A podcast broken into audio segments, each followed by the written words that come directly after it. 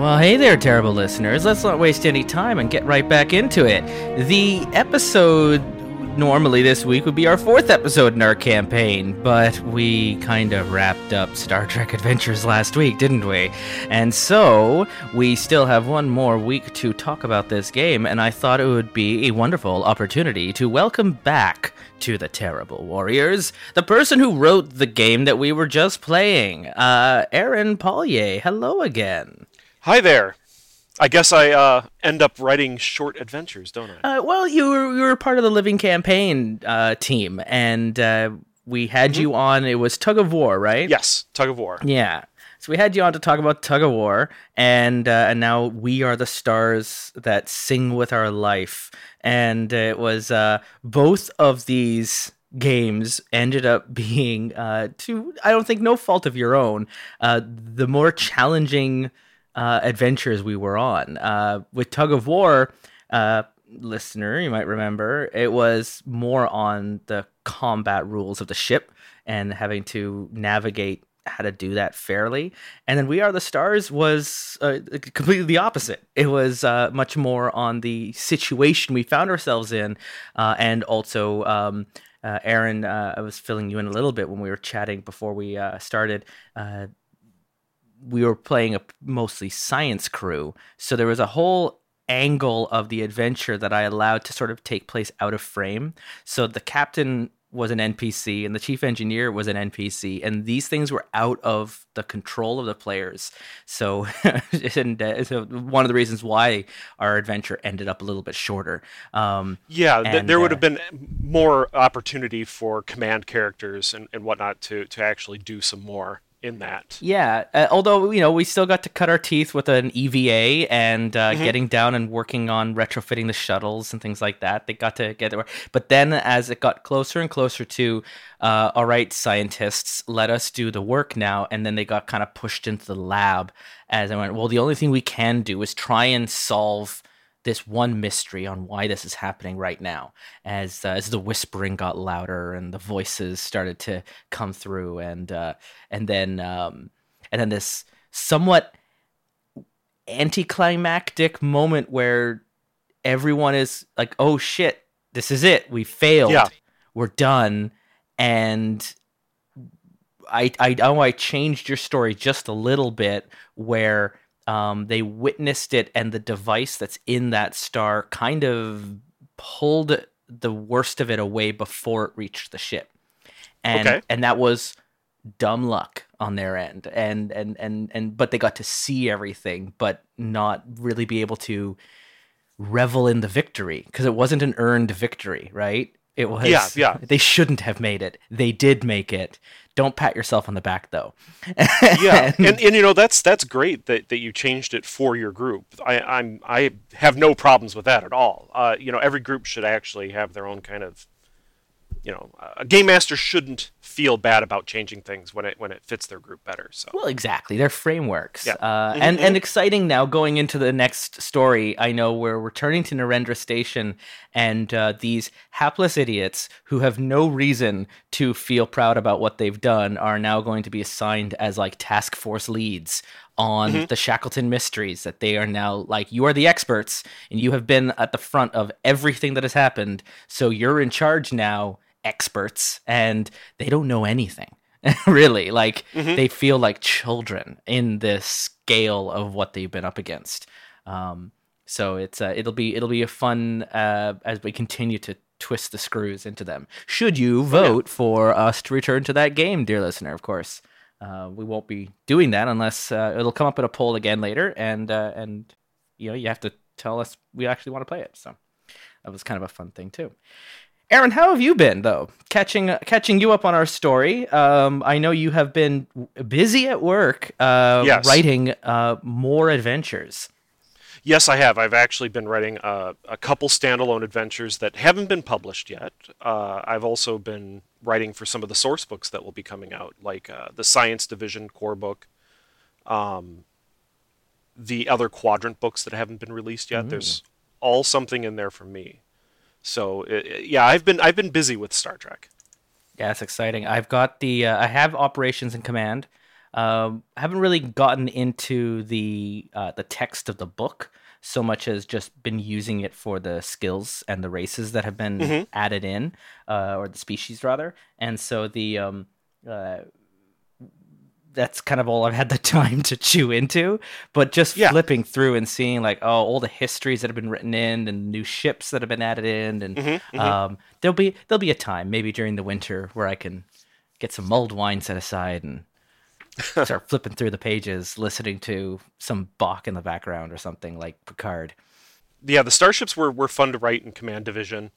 I don't think I have any starships in Science, but I wrote big chunks of Science, the Science Division.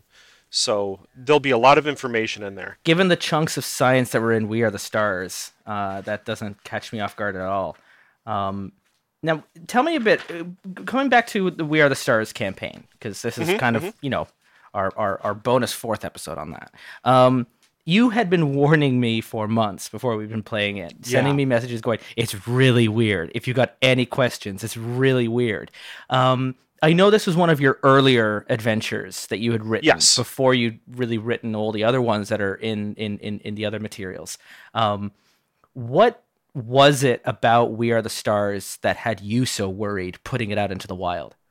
Well, it was the first adventure I had written once I had signed on as a freelancer with Modiphius. There's been things released before this that I wrote, but it was after this one. So this is like my first attempt at writing an adventure for Star Trek Adventures. And, well, there's a couple things in there that might seem strange to a person that only comes at this adventure from a Star Trek perspective, and it might be strange from someone that comes at this with no knowledge of Star Trek and only from a real science background. And it all comes down to the third act. The third act is very strange, just because Starfleet and, you know, all the major spacefaring races in Star Trek have faster-than-light sensors of some sort or another. So in a lot of the episodes of Star Trek that you see on TV, or let's say Star Trek Generations, the movie, when a star explodes, you see it right away. You see the effects right away. You know it's coming. Yeah, that's more of a movie, TV trope, right? Like you see that even in Star Wars Force Awakens, when Kylo Ren shoots the Starkiller base and blows up like 7 star systems, and they're just looking up in the sky watching it all happen in real time. But it's not real time, because that would take hundreds or thousands or millions of years, depending on the distances. And even just in our solar system, it's about a half hour just to get to Mars at the speed of light. And if Earth were to explode, you wouldn't know for almost an hour if you were sitting on Mars. Depending on where it is in its orbit, I think Earth is 8.3 light minutes away from the sun, and then Mars is about 2 AUs, so double that from the sun. Yeah, but there's also that bit that if we have faster than light sensors and the sun explodes, we would have 8 minutes of there's nothing we can do, we're going to die. Yes, because we're stuck on Earth. So a lot of the stuff I was writing in Act 3 is you know what happens. When it happens, it's just that the wave of death is going to take a while to get to you. So you might think, okay, we're done. This is it. You know, I'm just going to go into my room and pray for the last few seconds of my life. But wait a second. This planet, I have written over 19 AUs away from its star. So that means it's going to be, you know, 160 minutes before the shock front gets to you. That's a whole episode. You have time. Yeah, you have time to figure this out still. It can be... Yeah, a supernova in the system that you're in is probably one of the worst things that can happen for a starship. But you have time to figure it out. And then there's real physics ways of actually getting out of this. So, yeah. I also had in my mind, you didn't go... You kind of touched into it, and I just kind of... my imagination let me go a little further of those, you know, that grid pattern when people are talking about Stephen Hawking's of that gravity well and like the bowling ball on that. And it's just because we've got this alien tech in the center of this star, you can kind of do anything you want. And the effects of that even as the star is collapsing, though, it's like now you're going uphill and you're being drawn into the center of this draining bathtub, and you're forcing your way not just against time, and well, I mean you are, because that's what's happening, but it's literally a race against time, because time is pulling you into, and space-time, into this, into the center of this system. And so the whole ship is screaming and groaning, but then also weird things are happening where you see it on Star Trek a couple times. Something gets smashed and then it's immediately repaired again. And sort of time isn't making any sense anymore. And, cause doesn't normally precede, you know, the effect of it. Effect can happen first. And that's how we were able to crack the code on these crystals, was by literally cracking the crystals and watching them as they went back to a previous state in time, got them to get that harmonic resonance to be able to then hear what the telepaths were hearing. And so in that one little lab, they were, our ensign did his Wesley Crusher moment and actually played it on the speakers. And just as the star was going down, those five people in that room heard everything. And you, like, the music is gone now, and it's just this dead dread as they're watching the star and hearing those words playing on the speakers.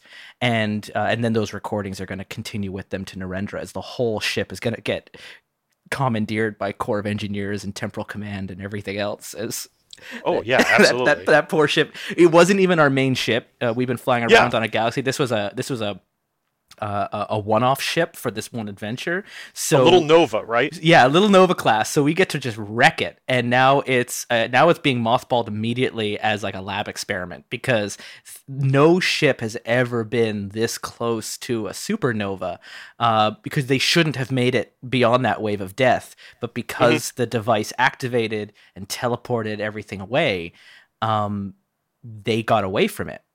And so there's effects on that ship that would have been beyond the point of no return, that are now, they can study.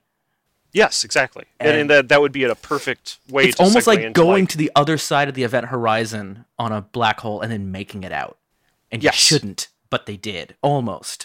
And so the Federation Science Council is now very interested. Yeah, and that whole ship is like top secret, because the Romulans want to know everything about that too. It's another Nova class that disappears from active service. Exactly. I kind of loved that little, because it's like the third or fourth Nova class in so many months that has now either been destroyed or gone missing. So I think I mentioned two others that. Well, we know the one shows up later in Voyager, but I kind of like that eventually this ship they just stop building it, because people don't want to serve on it, because it's just cursed. Yeah. It's just like, it's like wearing a red shirt. I don't want it anymore. Can we give it to the other department? Yeah, please. Just take it. All right. Yeah. Security's going to be gold now. Wow. Yeah, so it was a fun story, and it was an interesting challenge for me, because we were playing with an all science team. We had the option to create some support characters and go there in that direction, but they my players were really into the puzzle side, and they were like, no, let them handle it. They can do this. We want to solve this puzzle. So, okay, then we'll go there, and I'll just have everything kind of happen off camera. Because one of the strengths I like with Star Trek Adventures is, if everyone ends up playing a blue shirt, that doesn't mean you're not going to ever be in engineering or go on combat, because you have the ability to create those support characters, and we created a few, but they just didn't seem interested in leaving the science side. They were like, oh, this is too cool, let's go into it, and they just nerded out. So like, all right, great, let's do some research and development roles. Oh, by the way, engineering has failed. And I admit that I write most of my adventures. I have to make sure to include command type stuff, and I tend to do some engineering, but a lot of it is science. And then I'll go into explaining some of the ideas that I'm trying to put across. I know I am guilty of that, but... And that's also then, you know, you're just creating the recipe. The game master is the one who's actually having to cook the meal. And there's always, there is the advice in the core book that for every problem you're proposing against your players, to have already in mind what a blue, red, and gold solution, so that if they get stuck and they aren't figuring out an answer themselves, you've got a way to talk your way through, a way to fight your way through, and a way to think your way through any situation, and give them those avenues. That's harder to actually put into practice than it is to just say. I think it helps to physically draw those boxes on my paper and then fill in whatever I can come up with. But it's tough when, you know, in this kind of situation, in this campaign, we're not up against a foe, right? We're up against the environment and a ticking clock that isn't exactly even reliable. And it's not like a standoff with the Romulans or a collapsing cave or even Tug of War, where we just have to get away from the threat of these tractor beams. This was because we were focusing on the science arc of the story. It was, I already know the answers, but I want them to feel like they've earned it without me just telling them the story.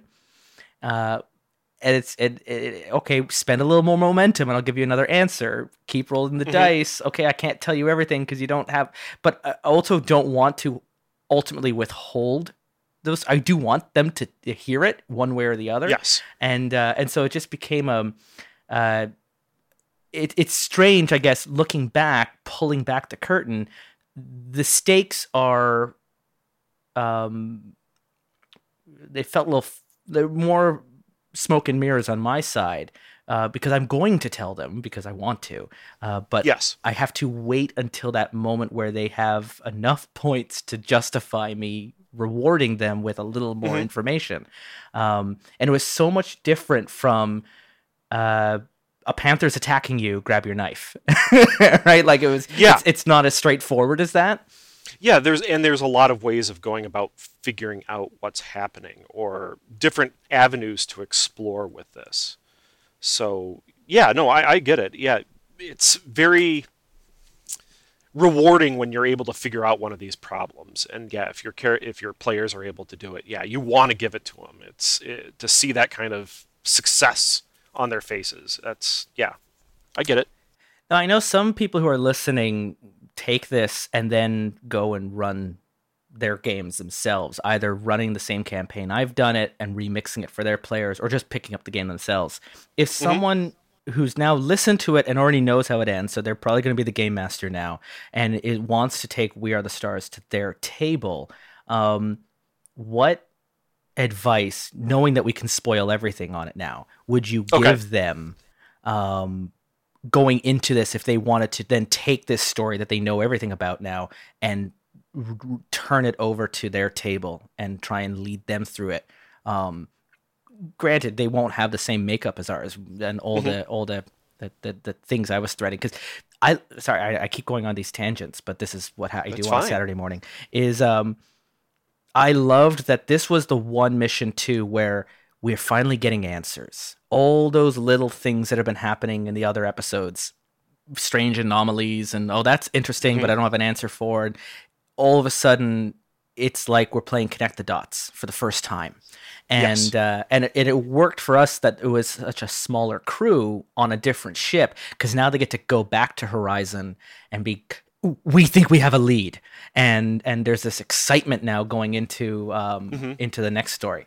And you have the resources of a whole Galaxy class behind you. And, and it's exciting. And now other people are like, I think they're onto something. And the brass is going to be putting together like a meeting with all the other ships that have been doing their own expeditions. Be like, we need to start comparing notes, because something much bigger is going on here, and we're going to put the Horizon people in charge because they happen to have the most notes. And that's the only reason. But We Are the Stars That Sing With Our Life is a different kind of adventure. What advice would you give a GM who's just listened to this, our story, and wants to, download the PDF and play it with their players? The advice I'd probably give is that if you have played through all the other adventures in order, basically order, you've been exposed to all these clues, like you said. Your crew has seen the clues slowly add up, but there hasn't been any kind of smoking gun or even, I don't know, no real fresh evidence. But this is the adventure that will give them fresh evidence, something that this is more than just little pieces of an ancient civilization that we keep finding, or weird clues about biologically compatible creatures that have maybe been gene engineered with a tug of war with the two species that are there. This is a high energy event that takes place, a supernova, that the technology that was left behind seemingly just takes within its own stride. Even though it's hundreds of thousands or millions of years old, it's able to handle a supernova and effectively use its energy to do something. So my advice would be to ensure that you try to get across to your players that the clues that they've been finding are these breadcrumbs that are leading up to a conclusion that you might understand what's happening, but you won't ever understand the full picture, just because whatever is happening is beyond the human experience, quote unquote. That this civilization has clearly progressed beyond what we understand. And we're kind of the ants at the roadside picnic, to quote a Soviet-era author, a sci-fi author. Great book, by the way. I recommend it. But the idea behind it was that if we were ants and a family on a road trip just stopped on the side of the road and had a picnic, would we understand what they were doing? Would we understand what they left behind, the garbage that they left behind, perhaps the spilled Coca-Cola or whatever, the oil from the car that might have dripped onto the ground? We just don't understand it. We might have a very firm grasp of our own lives, our own technology, but this is beyond. And that kind of awe, it's hard to get across sometimes. I probably would have a difficult time doing that myself, but yeah, just trying to communicate that to your players. In the last episode last week, after everything had happened and the ship had reconnected with the Megawi and was like, oh my God, I can't believe we made it out of that. There was the civilian archaeologist who was in the lab with them and had been assisting them with the crystals. He was the one walking down the hallway with them going, oh, it's almost too bad that we weren't teleported with the rest of the system or taken with everything else. Could you imagine what we could have learned and seen on the other side? And there was this moment with the other scientists, like the players. I was especially saying that to horrify them, where they're like, oh no, there's no point in going. Like, and I was playing it off like TNG episodes where no one has gone before. The first episode with the Traveler. And there's that one player, the one character who comes on board. I can't remember his name now, the insufferable one in the yellow shirt, who's he's all about like, this is wonderful. This is great. We've gone to another galaxy. And Picard has to kind of slap him going like, it doesn't matter what we learn out here if we die out here. And, exactly. But playing off that naive idea of like, oh, like and he is excited almost because he doesn't grasp the threat that this scale of technology and power could represent. I would actually expect most scientists that were exposed to this to be excited at just being completely dumbfounded by something. Yeah. Something that is so beyond what everyone understands. Yeah, that's excitement, but excitement that you're describing, no, that's kind of but it's an excitement like a fear of God excitement. Like it's there's a terror that's reserved to be like, we have to learn about this because this is awesome in the terrifying sense. Exactly. Which is exciting. Agreed. Too. Yeah. Mm-hmm. Looking ahead, I was just having a look here at the current standings of our Patreon poll. Sadly, it does not look like we will return to Star Trek Adventures next month. The other options I had were Urban Shadows, Dogs in the Vineyard, and Night Witches. And oh, well, I know what I would pick. Right? Guys. I thought you might. Dogs in the Vineyard is currently in the lead, but only by 2 votes. Night Witches is in second. So, Night Witches. So here we go. Here's a little right. Time for you to platform. Night Witches is written by Jason Morningstar, I believe, and it focuses on a group of women who served in the Russian Air Force, Soviet Air Force in World War II. Yes, and that's all I really know about the game right now. I begin researching it next week after we're done recording the December game, which is I'm actually recording it tomorrow. But at the time you're listening to this episode, I recorded it 3 days ago, but we're playing Masks next. Okay. As soon as we're done with Masks, I then turn the page and get ready for the next game. So I'm going to have to... I've already done Dogs in the Vineyard, so I'm going to look ahead and research Night Witches anyways. But Aaron, you have some connection with the Night Witches and its history. You know a bit about them. I do know a bit about them. So yeah, even though tell I me didn't about work your on other the game. Life. You write for Star Trek by day... Or by night, and by day or by night, you're you have other role playing. Well, I have other role playing that I do, yeah. But I have as a hobby, I do World War II reenacting, and specifically, I do Soviet reenacting, along with my wife. So one of the things that most people don't know about the Soviets in World War II is that they had many, many, many women serve in frontline combat roles, just right alongside the men. But the Night Witches, as the Germans called them, they didn't refer to themselves as the Night Witches at the time, were originally one of three Air Force regiments that were entirely women, that were formed in late 41, early 42. The Night Witches specifically, see, I can get into a lot of detail about this, but they were specifically the 588th Night Bomber Regiment. They were later renamed the 46th Guard Bomber Regiment, fully female from their officers all the way down to their mechanics.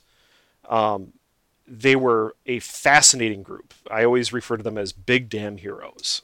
They often flew dozens of missions each every night, harassing the Germans as they slept, and they fought using World War I era biplanes, which most people think would be complete garbage at the time because completely obsolete and not fly worthy at all.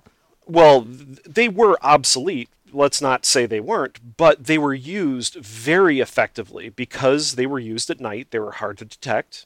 They would go up to altitude.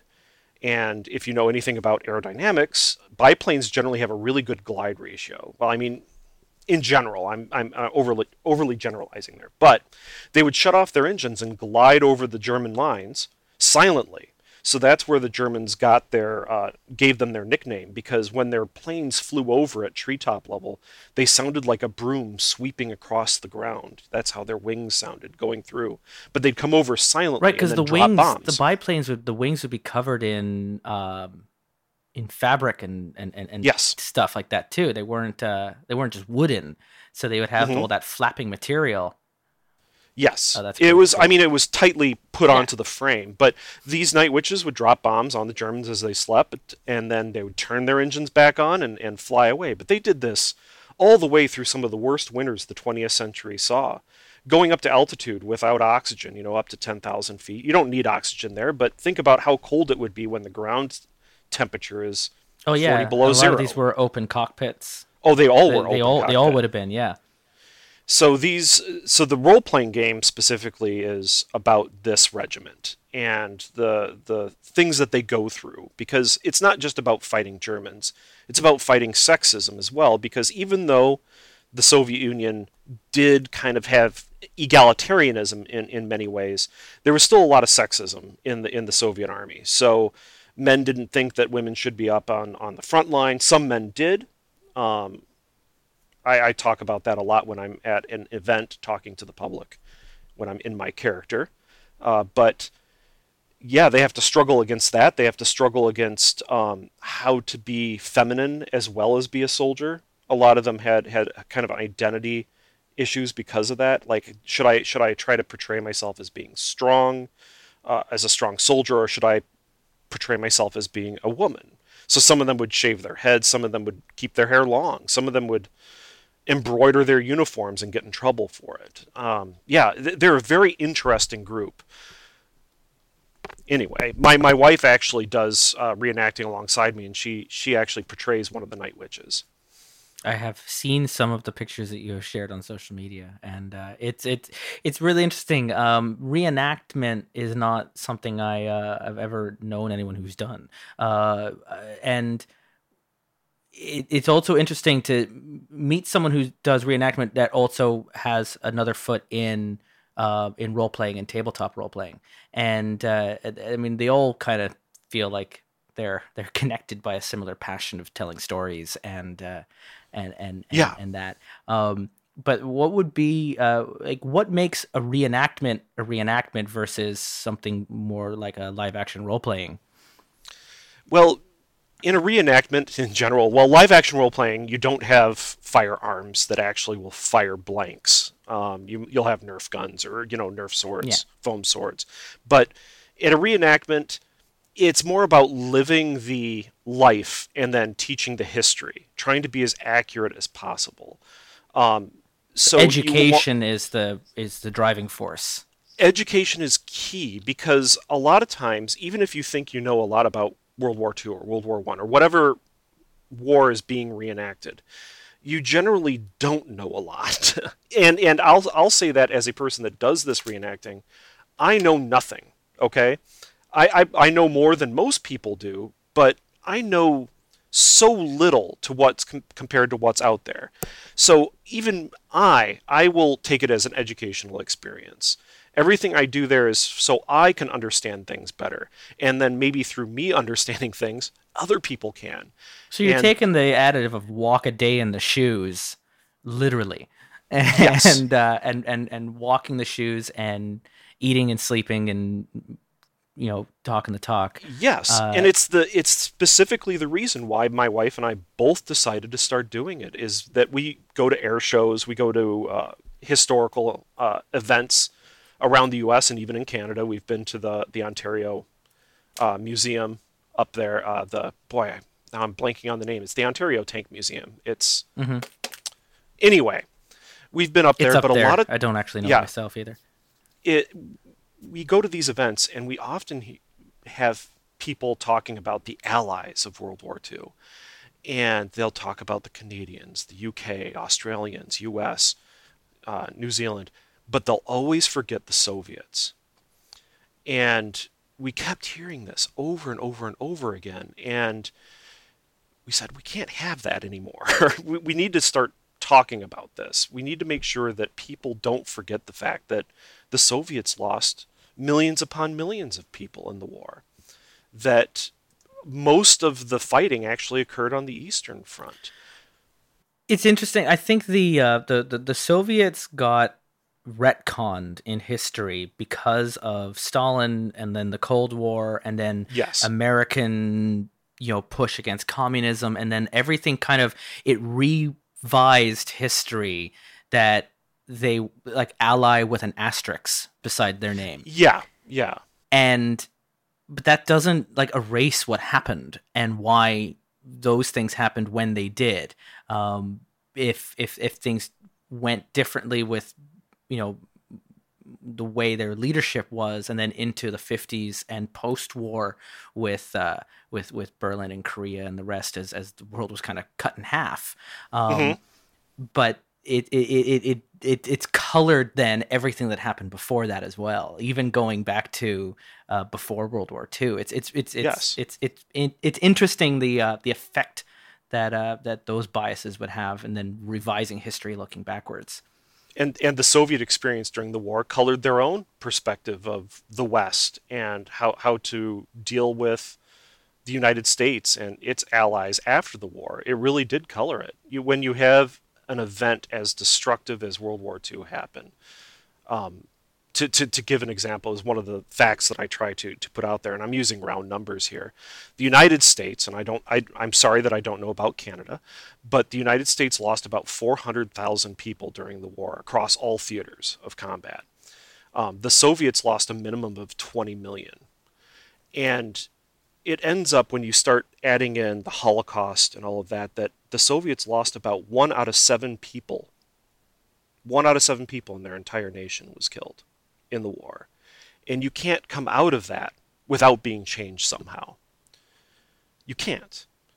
And to understand that and the horrors that they saw and just the loss of an entire generation, it really does kind of change your perspective on World War II, on history, on the Cold War, on the diplomacy of today.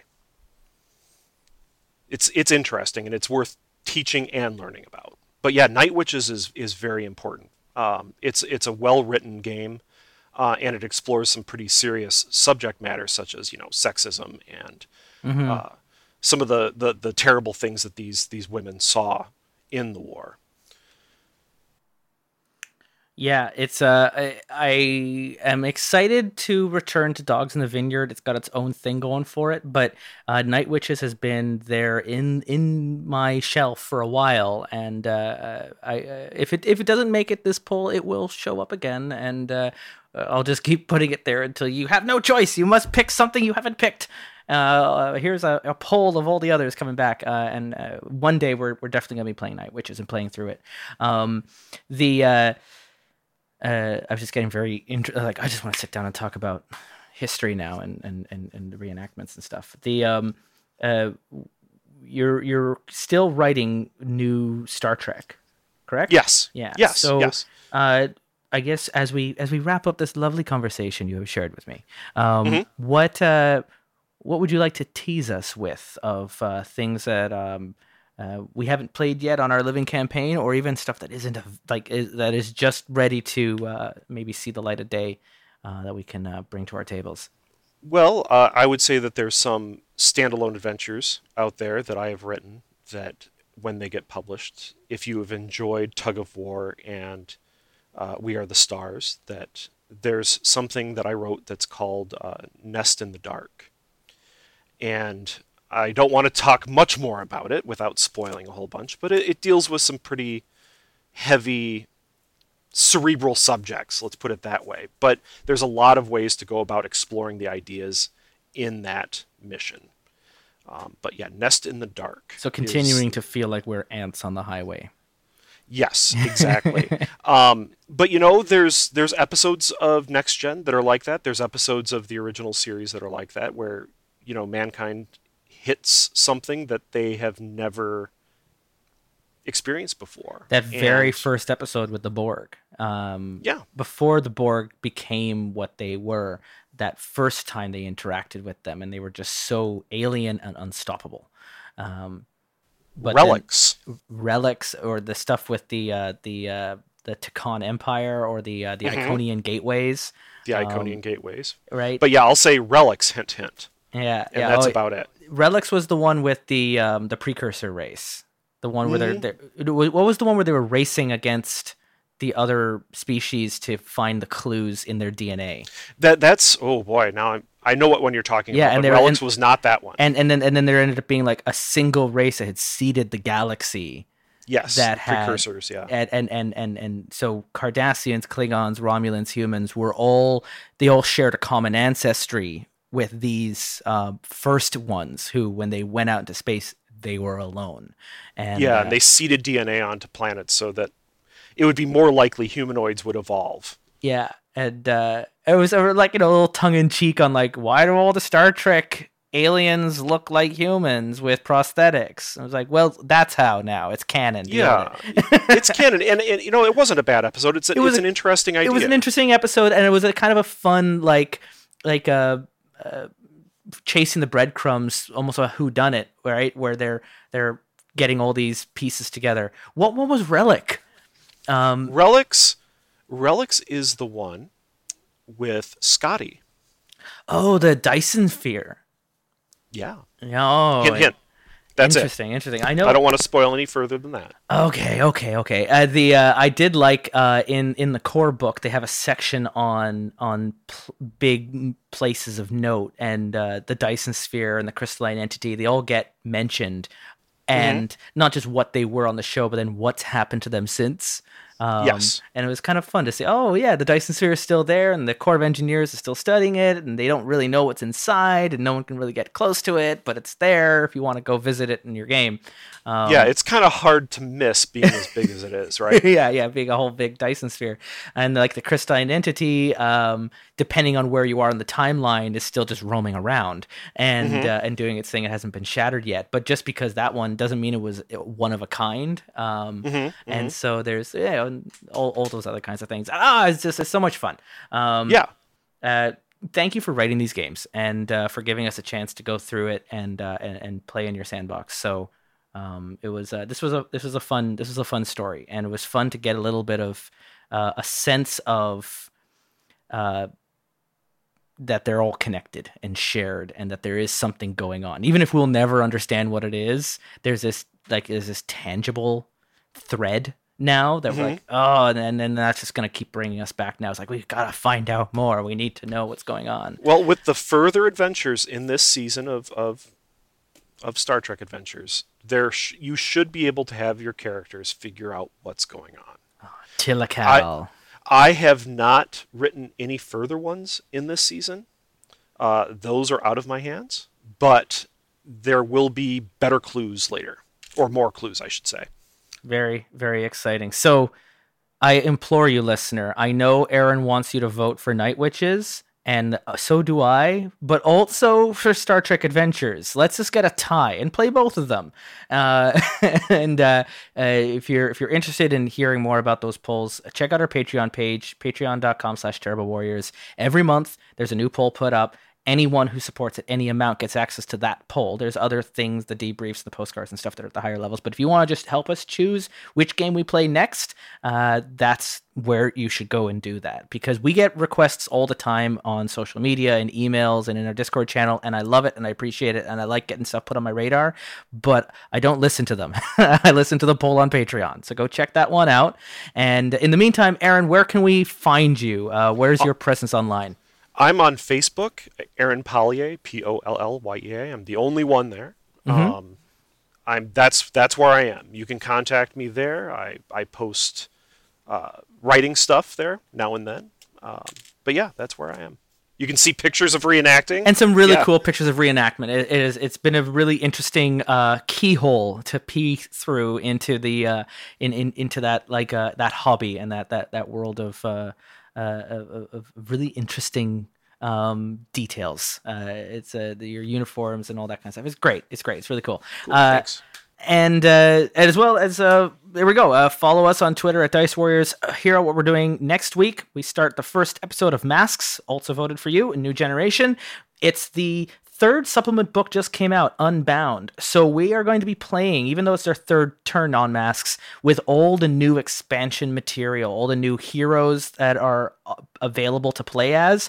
And this will be a very different tone than those first two games were. I'm very excited to play that. I'm actually recording it tomorrow at the time of this recording, so I don't know what it's going to be like. So find out. It's going to be exciting. And it's gonna be a good month of December as we wrap up 2018, and then find out which game we're gonna be playing in the new year. And I hope it's Night Witches, because then I'll set it at that same time of year, right in the middle of winter, right at the turn of the new year, at those times of like the pause that sometimes happens during Christmas and that, and around that very quiet and horrific time of the war.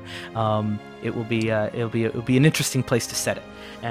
We'll see. Although we might end up playing Dogs in the Vineyard, which works too because of Red Dead Redemption 2, and I just feel like being a cowboy too. So it's all.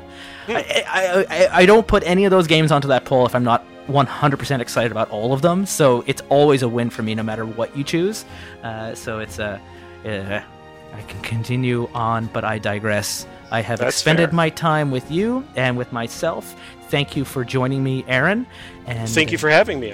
I love talking Star Trek Adventures. And I love talking Star Trek Adventures as well. I cannot wait to see what happens next. Until next time, dear listeners, thank you for joining us. Be good to each other.